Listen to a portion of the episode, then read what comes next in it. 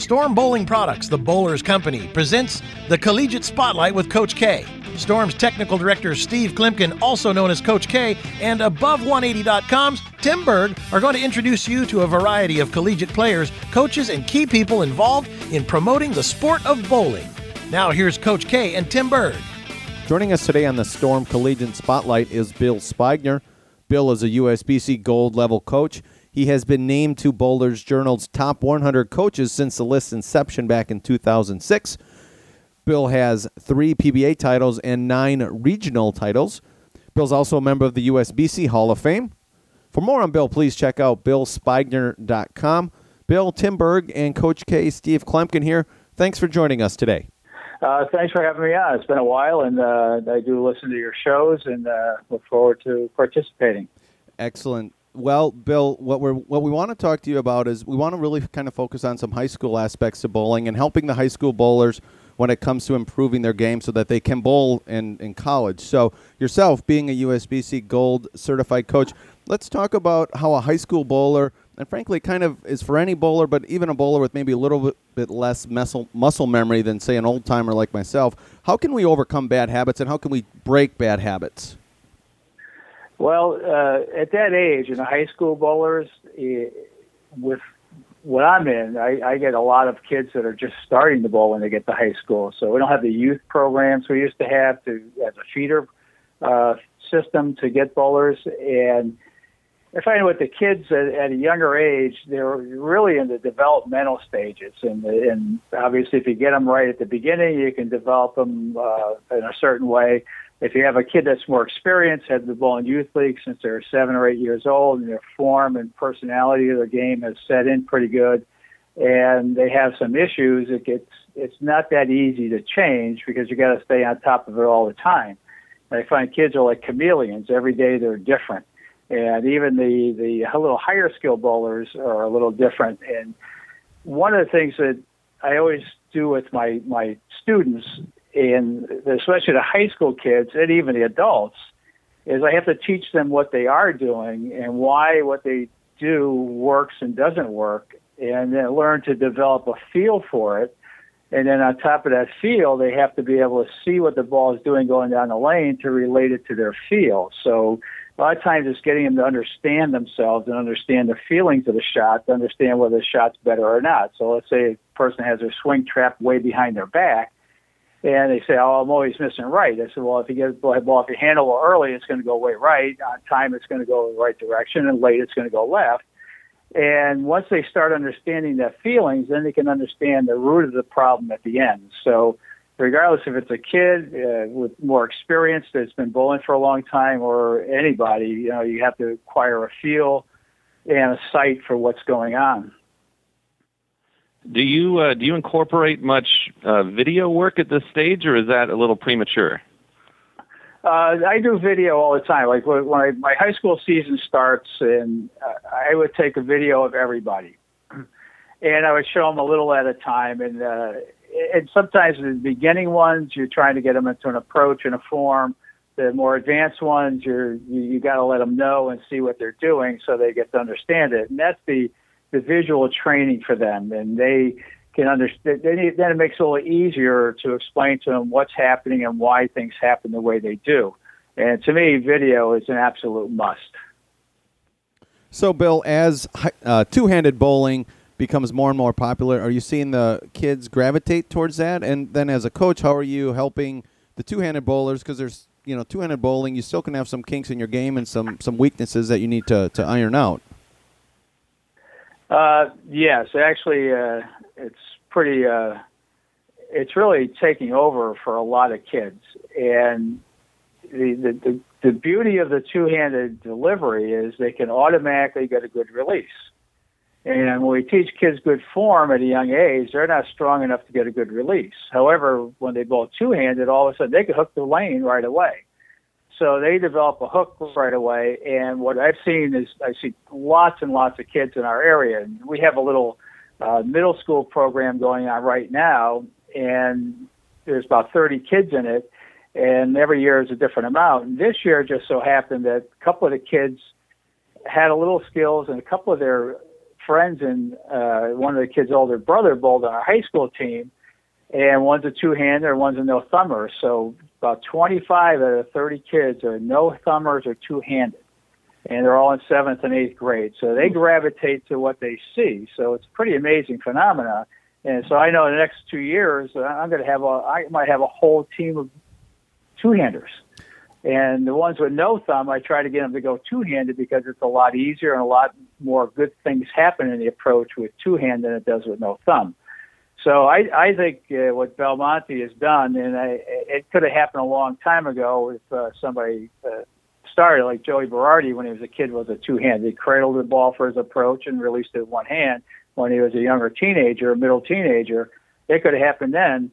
And I think it's it's just it's it's almost an easier way to learn how to bowl and throw strikes. And with the way the lane conditions are today, with all the oil in the middle and dry the outside, just spin the crap out of it, and it never hooks. And you throw as far outside the the oil, it hooks back. So they can create a lot of area. So it's kind of interesting what's happening. And coming down the pike, I'm gonna you're gonna see a ton of two handers. So talk about the no thumber because that still is kind of a thing that you see from time to time from a bowler it's something. How do you coach? I guess what what are the drawbacks to it? Is it accuracy? But what else? You said you try to convert them to a two thumber. So explain, or two finger rather, or a uh, yeah two hander. So kind of explain that to me. And I guess for our listeners out there that still see the guys just you know no thumbing it. Well, the it's balance.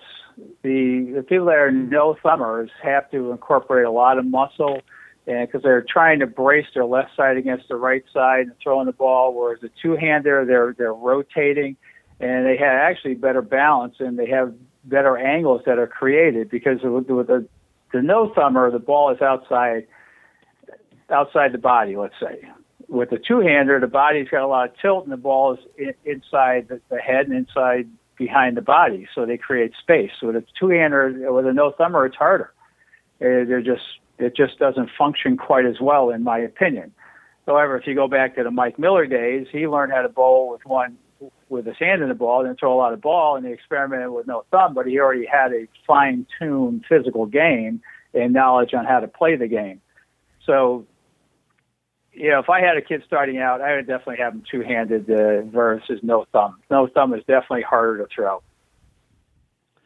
So, Bill, is it just a matter of, you know, for those of us who have been bowling for quite some time, kind of going back to that first question with muscle memory, um, is it is it difficult because of that muscle memory to try and convert traditional style to a two-hander, or is it more just like a, a flexibility and an age kind of a thing? What what makes it so tough for uh, somebody who's a traditional style to convert to to two-handed?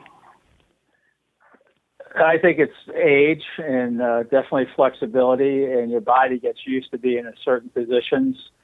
I have had some kids uh, uh, that bowled with uh, their thumb in the ball, a traditional style, for a couple of years, and all of a sudden they wanted to change, and they did. And uh, a lot of kids have changed, change because they want to throw more ball because they can't stand the ball going straight and how hard it is to get the ball to hook.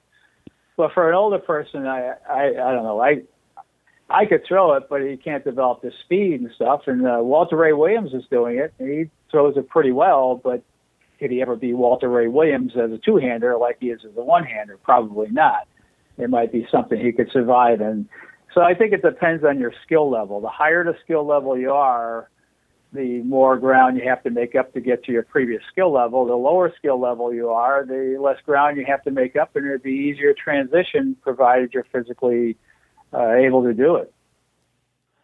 And then, kind of keeping on that same sort of theme, you know, International Art of Bowling and Jason Belmonte and uh, Diandra Asbaty, uh, and Jason now being a two-hander and the you know the premier two-handed player in the world, and he's you know kind of started this whole uh, revolution, I would say, as far as that's as far as that's gone with the two-handed technique. Um, what what have you seen as far as uh, uh, uh, maybe some pros and cons. You said one of the big pros with two-handed bowling is you immediately get a get a great release. Are there any are there any cons to that style, or is that something that you you said you're going to be teaching uh, far into the future? Uh, I think it's going to be taught far into the future. Uh, one of the liabilities is, is of it, and, and the no thumber is getting into play lanes. And in high school bowling, we bowl on almost all house shots. It, it, they're they're all house shots. There's a variety of house shots. Like our house shot is a lot tighter in, in one day and it's looser the next day. And we go to other places. Is being able to line up properly on the oil line and be able to advance as the lanes change. So a lot of the two-handers uh, that hook the ball a lot, I try to get them to learn to throw straighter and straighter and harder. And the ones that can throw straighter and harder can line up better and they bowl a lot better. So uh, it's it's teaching them how to play lanes and recognizing the, how to play the oil line. And as the oil line changes, goes more inside out as the day progresses, and how to line up on it. And if they over rev and overhook it, they can't line up on it. So they're always looking for the puddle, and you can't always play the puddle totally. So uh, that's one of the liabilities is, is lane play. And the other liability is spare shooting, and it makes it a little more difficult uh, for a right-hander to make the right side, a left-hander to make the left side, because the, the ball obviously hooks more, and it's harder for them to learn how to throw it straight than it is to learn how to hook the ball. Whereas the average bowler, it's harder for them to learn how to hook the ball than it is to throw it straight. So it's uh, kind of uh, just the opposite. And technique-wise, I, I see the same things with a two-hander as a one-hander. The game's evolved. If you look at Jason Belmonte when he first came out on tour, his game is dramatically different now than it was then. And uh, you say he's the best two-handed bowler in the world. He is the best bowler in the world. There's no mm-hmm. question about it. And the two-handers release the ball with one hand, the, the overwhelming majority of them. So once they learn how to play all the angles and develop a wide range of play in their in their abilities to, with releases and speeds and lofts, just because of the rev rate and the speed they can generate, it, it's hard to keep up with them, and I, I don't see it changing.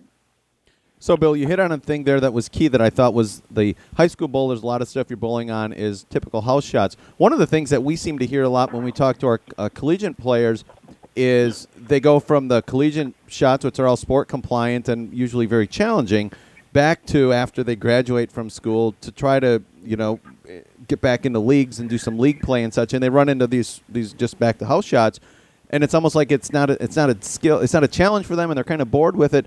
So talk about what you know what has to change, I guess, um, even from you know putting your proprietor's hat on from from way back when um, to what can change to help kind of keep everyone happy because you got you know the old guard who sometimes just want to use it as a night out, and then you got the young guys who want to you know use it as uh, practice for their their tournament play. So how can we kind of keep everyone happy in, in leagues? Well, the same way we always did. You can't. so the oversimplified answer, obviously, but uh, it, it's hard. But you know, it, I'll go into a little different area here. Like our high school kids that we on predominantly uh, easier conditions, they're not skilled enough for the overwhelming majority of them to bowl in tougher conditions. And let's say we have we have 200 high school teams in the state of Illinois. I would say maybe maybe five percent go on to bowl college. So if you start looking at those numbers, you know, teaching them how to bowl in sport conditions where they're not going to carry on and get to the competitive level of a college bowler is kind of counterproductive for a lot of the kids. And a lot of kids want to do it and enjoy it. And quite honestly, with higher scores, the parents enjoy it more, the kids enjoy it more, and at that skill level, it's more fun. Now you go, there's a there's a minority of the kids that bowl a lot of tournaments too, and those are the ones that want to bowl on sport conditions. And we have a lot of you know, two or three, I think three tournament organizations in our Midwest area here. To do predominantly sport conditions, and you know, I give co- lessons to a lot of the kids that go to those. And so you try and teach them how to bowl in the sport conditions, and it becomes more verbal. So you get emails from them and texts from them as they're bowling, so helping them line up and stuff. But as far as to make everybody happy later on in life, you know, when when a kid goes to college and they bowl collegiately and they're out there all the time bowling, the next step after college is Team USA trying for that and or the tour. And you take, let's say you have 200 college teams, you may have 5% of the people that might want to do that after they get done with college. And so when they go back home to bowl league, it does get a little bit boring, and I can understand that, especially if a higher skilled player. but there isn't a lot for them to do out there. So once they get involved in their life and you know married, military, career, whatever it be, they can't bowl much anyways. And then when they come back in their 30s, in mid 30s, and they want to have a night out, bowling is still there. And that's what I noticed when I was in my my first pro shop. I got to meet a lot of people that hadn't bowled for quite a while, and they were in their early 30s, and they were getting back into bowling because they developed the skills to play the game at a young age, and they weren't looking for the big challenge. And so, how do we provide it as an industry? to, to to supply those people with a challenge. It is out there with uh, Team USA tryouts. It's out there with USBC championships. Uh, a minority of the tournaments have sport conditions, and uh, and unfortunately, sport bowling has not really succeeded in our country. I ran sport leagues right when they started, and uh, actually before sport leagues started, my leagues were sport leagues. Uh, if you go by the letter of the law as far as sport bowling, I had a pretty flat pattern out there and people learned how to bowl on it and bowled fine on it. 220 would be high average in the league, and had all the best bowlers in Chicagoland area bowling in it. So it was uh, it was pretty uh, it was sport bowling before sport bowling. And in our area right now, we only have two sport bowling leagues in the whole, whole northern side of uh, Illinois. It's kind of crazy. So there, it's not even the proprietors aren't even embracing the sports side of bowling to put it out there. And there's very few proprietors that are doing it. So I don't know if I answered hey, that question or not, but go ahead. Hey, final final question I have for you, Bill. Um, tell us a little bit more about your involvement and your role there at the International Art of Bowling, and maybe what uh, some upcoming events you have. I think you're some kind of a technical advisor. Is that right? Uh, yeah, it's kind of it's. Uh, I do. They they have a website, International Art of Bowling and they have this thing called a circle. It's a it's a membership thing. They pay, pay a monthly fee to be part of it, where they can post stuff on there, and there is a, a wealth of knowledge and videos and documents on there that people can read through to learn how to play the game better. Uh, the, the members can post videos and questions, and so I usually do all of the video analysis, and then Jason would chime in and Diandra at times, and so it's basically answering all the questions that all the members have. And we have a, a, a once a month radio show, so to speak. Uh, we did one last night. Uh, and they run clinics. Uh, we're doing one in uh, Scottsboro, Alabama, uh, April 3rd and 4th. That's Friday, Saturday. It's uh, we did one there last year, and and we did. Andrew and I did a couple other ones, and so it, it it's it's for people to have a place to go learn how to bowl, and uh, and I answer questions that are submitted in uh, through emails and uh, develop videos for the site uh, and documents. So it's it's it's all inclusive on my part. So I do a, a lot of that stuff. Well, great stuff. Again, check out BillSpigner.com for all of where you can find out information on Bill, take a lesson. Uh, Bill's uh, located in the Chicagoland area. I can tell you from experience, I did a les- lesson with Bill back when I was living in that part of the country, and Bill's great, and, and his wealth of knowledge is one that really, frankly, if you're in that area, you should you should take advantage of. But BillSpigner.com for all of the information on, uh, on what we've been talking about with the IAB and also some of the other uh, coaching and such that, that Bill's doing. So, Bill, I want to thank you for joining us today, and we'll by all means have to have you back on the show, and uh, best of luck with everything.